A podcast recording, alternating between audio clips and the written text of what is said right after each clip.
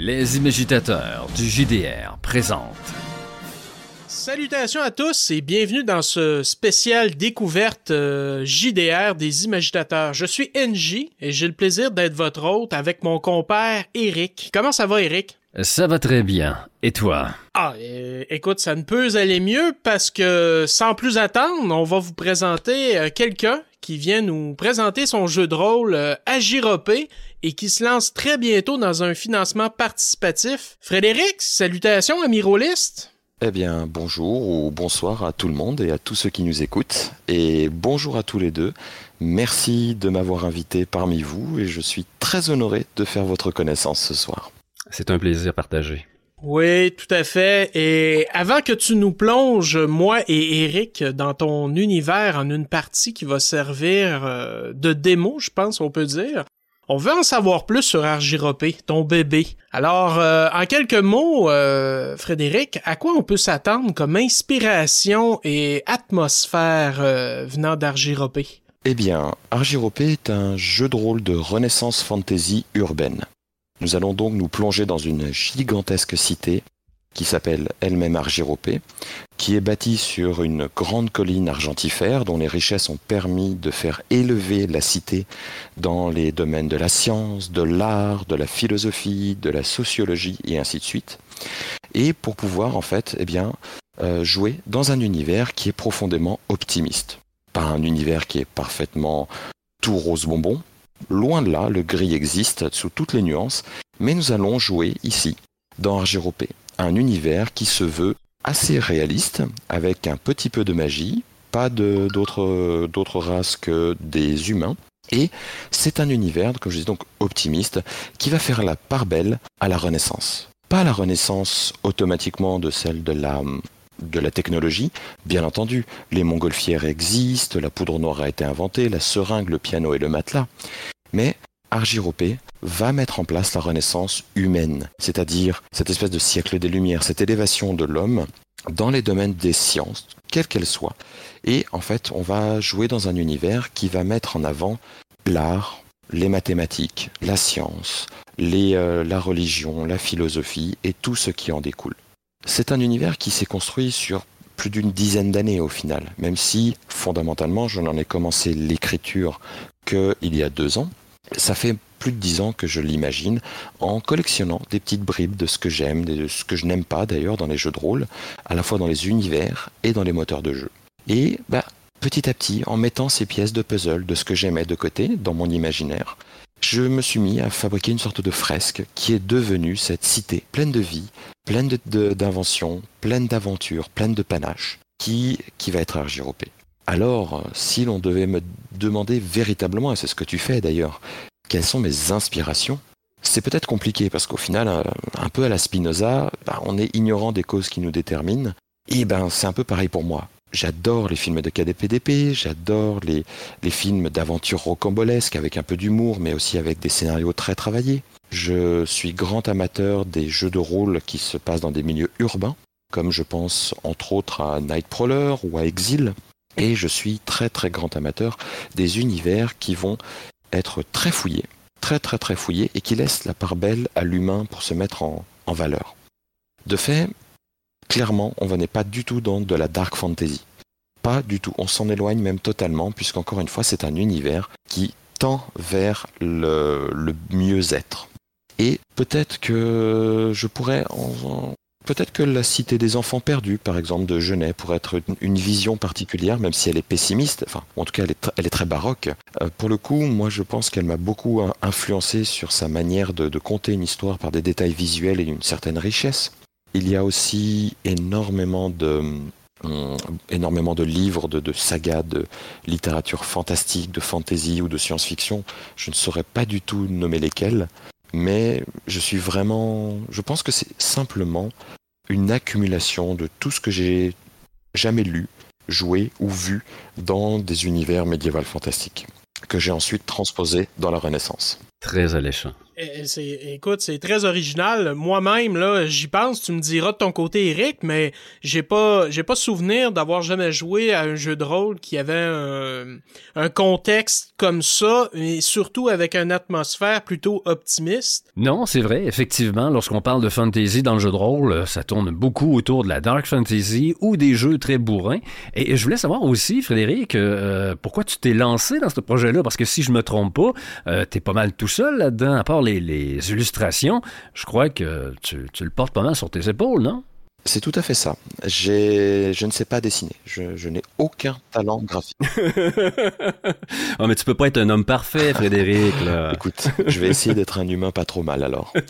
Mais le fait est que ça fait euh, depuis mes 15 ans, j'en ai 36 aujourd'hui, que je fais du jeu de rôle, euh, que j'ai beaucoup beaucoup poncé Donjons Dragon avec mes fiers collègues de l'époque. Et j'ai toujours aimé écrire, j'ai toujours aimé lire et j'ai créé mes propres, univers, j'ai créé mes propres scénarios pendant des dizaines d'années. Et mes amis m'ont toujours dit, mais écoute, euh, on apprécie énormément ce que tu fais, tu devrais écrire un roman, tu devrais écrire le livre de ton univers, tu devrais écrire, écrire. Mais bon, j'ai une vie familiale, une vie professionnelle qui sont toutes les deux passionnantes et très chargées. Donc c'est pas forcément quelque chose qui est venu tout seul.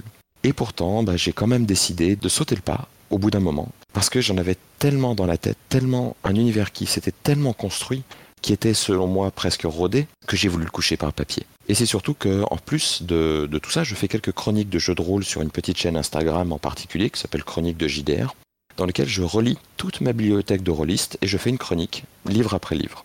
Et je me suis rendu compte que ben, ben je trouvais pas les scénarios que je voulais jouer dans le commerce. Il y en a de très très bons, il y en a de fantastiques, je ne remets pas ça en cause. Mais c'est juste que c'est pas tout à fait la manière dont je voulais jouer, et surtout dans des univers qui ne collaient pas véritablement avec ce que je voulais faire découvrir un jour à mes enfants. Et donc, eh ben, j'ai sauté le pas. J'ai commencé à écrire. Ben, Frédéric, écoute, un gros merci pour cette proposition différente. Et euh, écoute, moi, NJ, moi, je suis, j'en salive. Ça me fait plaisir. Oh, oui.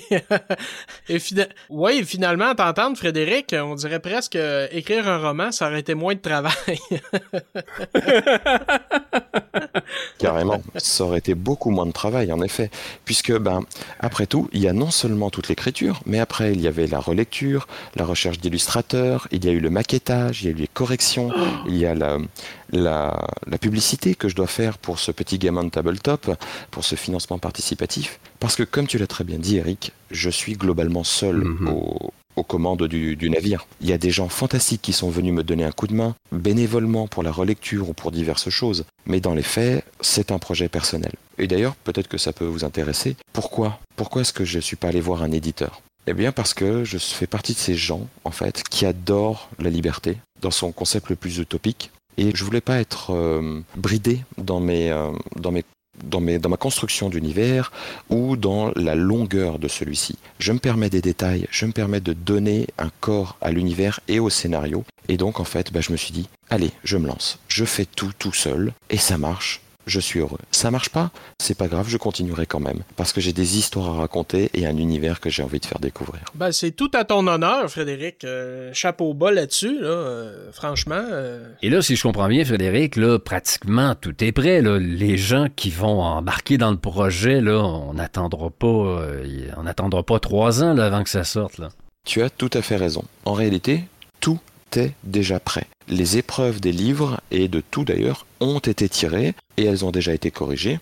Tout, a été écrit, tout a été maquetté, tout a été illustré, relu. Il reste bien entendu une ou deux erreurs typographiques ou quelques petites erreurs de, faute de frappe. Mais ça, ça se corrigera à la fin du financement participatif. Mais dès la fin du financement participatif, les gens recevront immédiatement sous format PDF les, euh, les, les options qu'ils ont choisi d'acheter pour ensuite une phase de relecture commune pendant quelques semaines avant que j'envoie l'impression. Donc, si tout se passe bien, s'il n'y a pas de délai dû eh bien, à des, catastrophes euh, globales, eh bien, en juin, juillet maximum, tout devrait être livré auprès des, euh, auprès des backers. Wow. Et, ah, c'est génial. Et pour, euh, pour bien des gens, hein, c'est bien beau l'univers, tout ça, mais parlons du système de règles maintenant. Est-ce qu'il serait comparable à des systèmes déjà existants que des gens peuvent s'identifier un peu? Euh, parce que par exemple je regarde les compétences sur ma fiche de personnage il me semble voir une inspiration White Wolf non? Alors, je ne suis pas un grand consommateur de White Wolf, même si euh, le Vampire, la Mascarade a été une très très grande, euh, très pour moi, mais j'ai jamais lu le reste, euh, Loup-garou, enfin tout ce qui était mage et autres. Mm-hmm. Mais je vais avoir un peu de mal à te dire que le moteur de jeu est comparable à l'un ou l'autre de ces jeux, puisque il va être à la croisée de deux grands moteurs de jeu. On va dire de manière extrêmement euh, simplifié, on va partir sur le système à descend, donc euh, Cthulhu, et le système avec des, euh, des valeurs numériques avec un seuil de difficulté à la Donjon Dragon. Le moteur de jeu est pensé pour être simple d'accès, simple d'approche, pour que n'importe qui, en quelques minutes, maîtrise suffisamment de règles pour pouvoir jouer et ne pas se prendre la tête.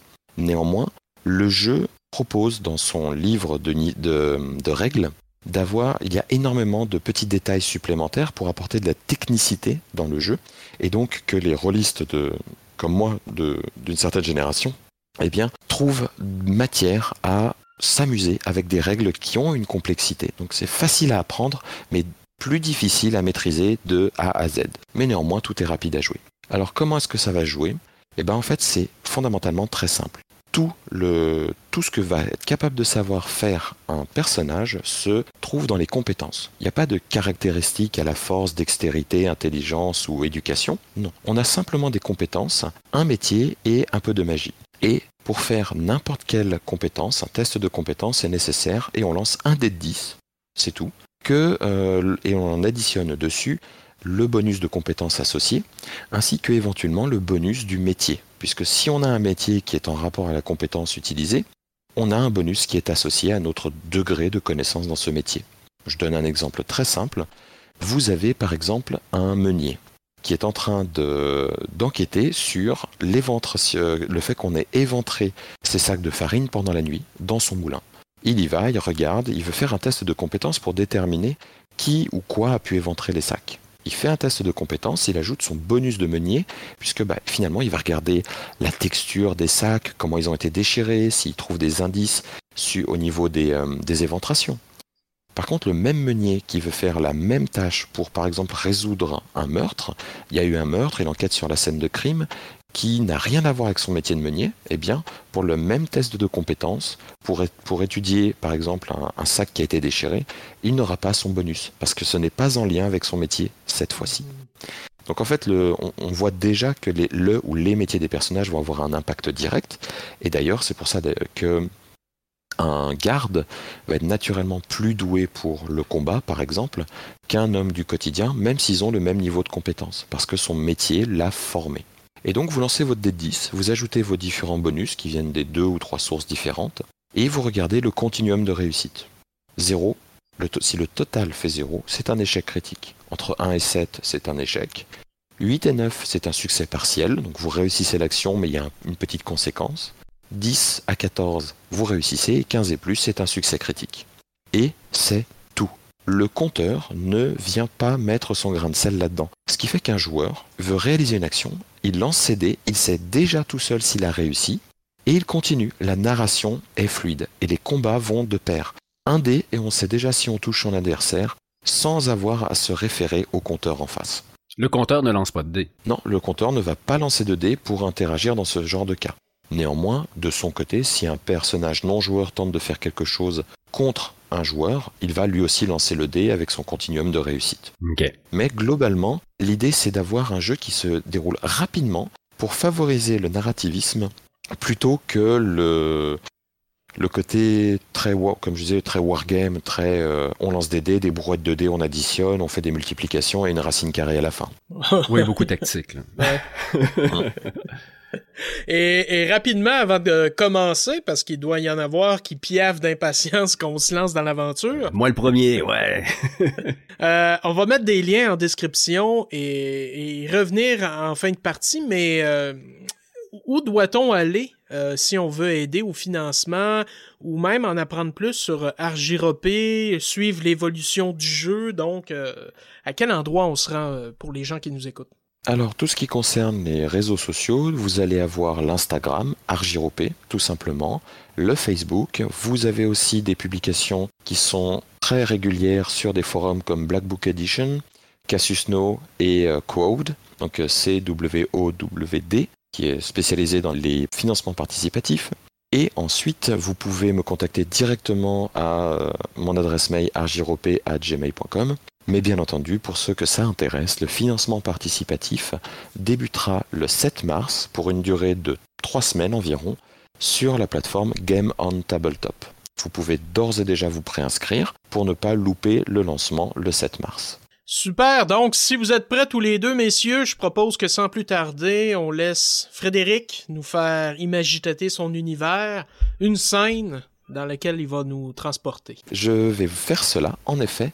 Néanmoins, je vais me permettre une toute petite chose en avant pour euh, prévenir les auditrices et les auditeurs. Dans Argiropé, et ça c'est très important pour la suite du scénario qu'on va faire, il y a de nombreux mystères qui rôdent et qui planent.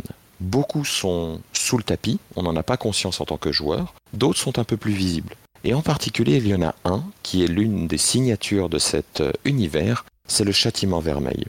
Le châtiment vermeil est une bizarrerie biologique qui est apparue il n'y a pas très longtemps dans l'Argiropé et qui fait que toute personne qui commet sciemment ou non, donc c'est-à-dire peut-être accidentellement, un meurtre envers un autre être humain, va voir ses iris se colorer de rouge. Cette espèce de malédiction dont on ne connaît pas les origines, mais qui frappe tous les donc tous les gyropéens et les gyropéennes, les gens d'Argiropé, euh, fait que les meurtriers sont maintenant très facilement reconnaissables dans la rue. En effet, quelqu'un qui a tué va voir ses iris se colorer petit à petit graduellement de rouge.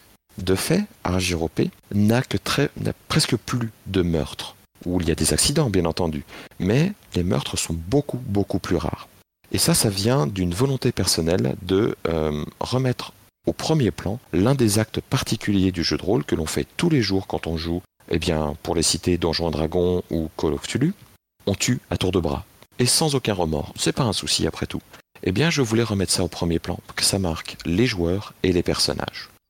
Ainsi, c'est des personnages que vous allez incarner ce soir et la quasi-intégralité de ce que les gens incarneront en jouant à RGOP sont des personnages qui ne sont pas inclins vers le meurtre, puisque tout bonnement, tuer va avoir un impact direct sur vous, et vous savez que si vous faites, si vous commencez à tuer, vos iris vont se colorer de rouge, et vous allez très rapidement être capturé par la garde pour finir vos jours dans un bagne. Ainsi, bah, ça va vous permettre d'envisager déjà une manière de jouer légèrement différente. Vos plus gros problèmes ne vont pas se régler par un coup de dague dans le ventre. Et maintenant que vous savez ça, je passe sous silence de nombreuses autres spécificités et nous allons nous lancer dans l'aventure de ce soir. Nous sommes prêts. On vous invite maintenant à aller écouter le one-shot que nous avons fait avec Frédéric où nous avons eu tout le plaisir et le loisir de découvrir une partie du monde d'Argéropé. À tout de suite.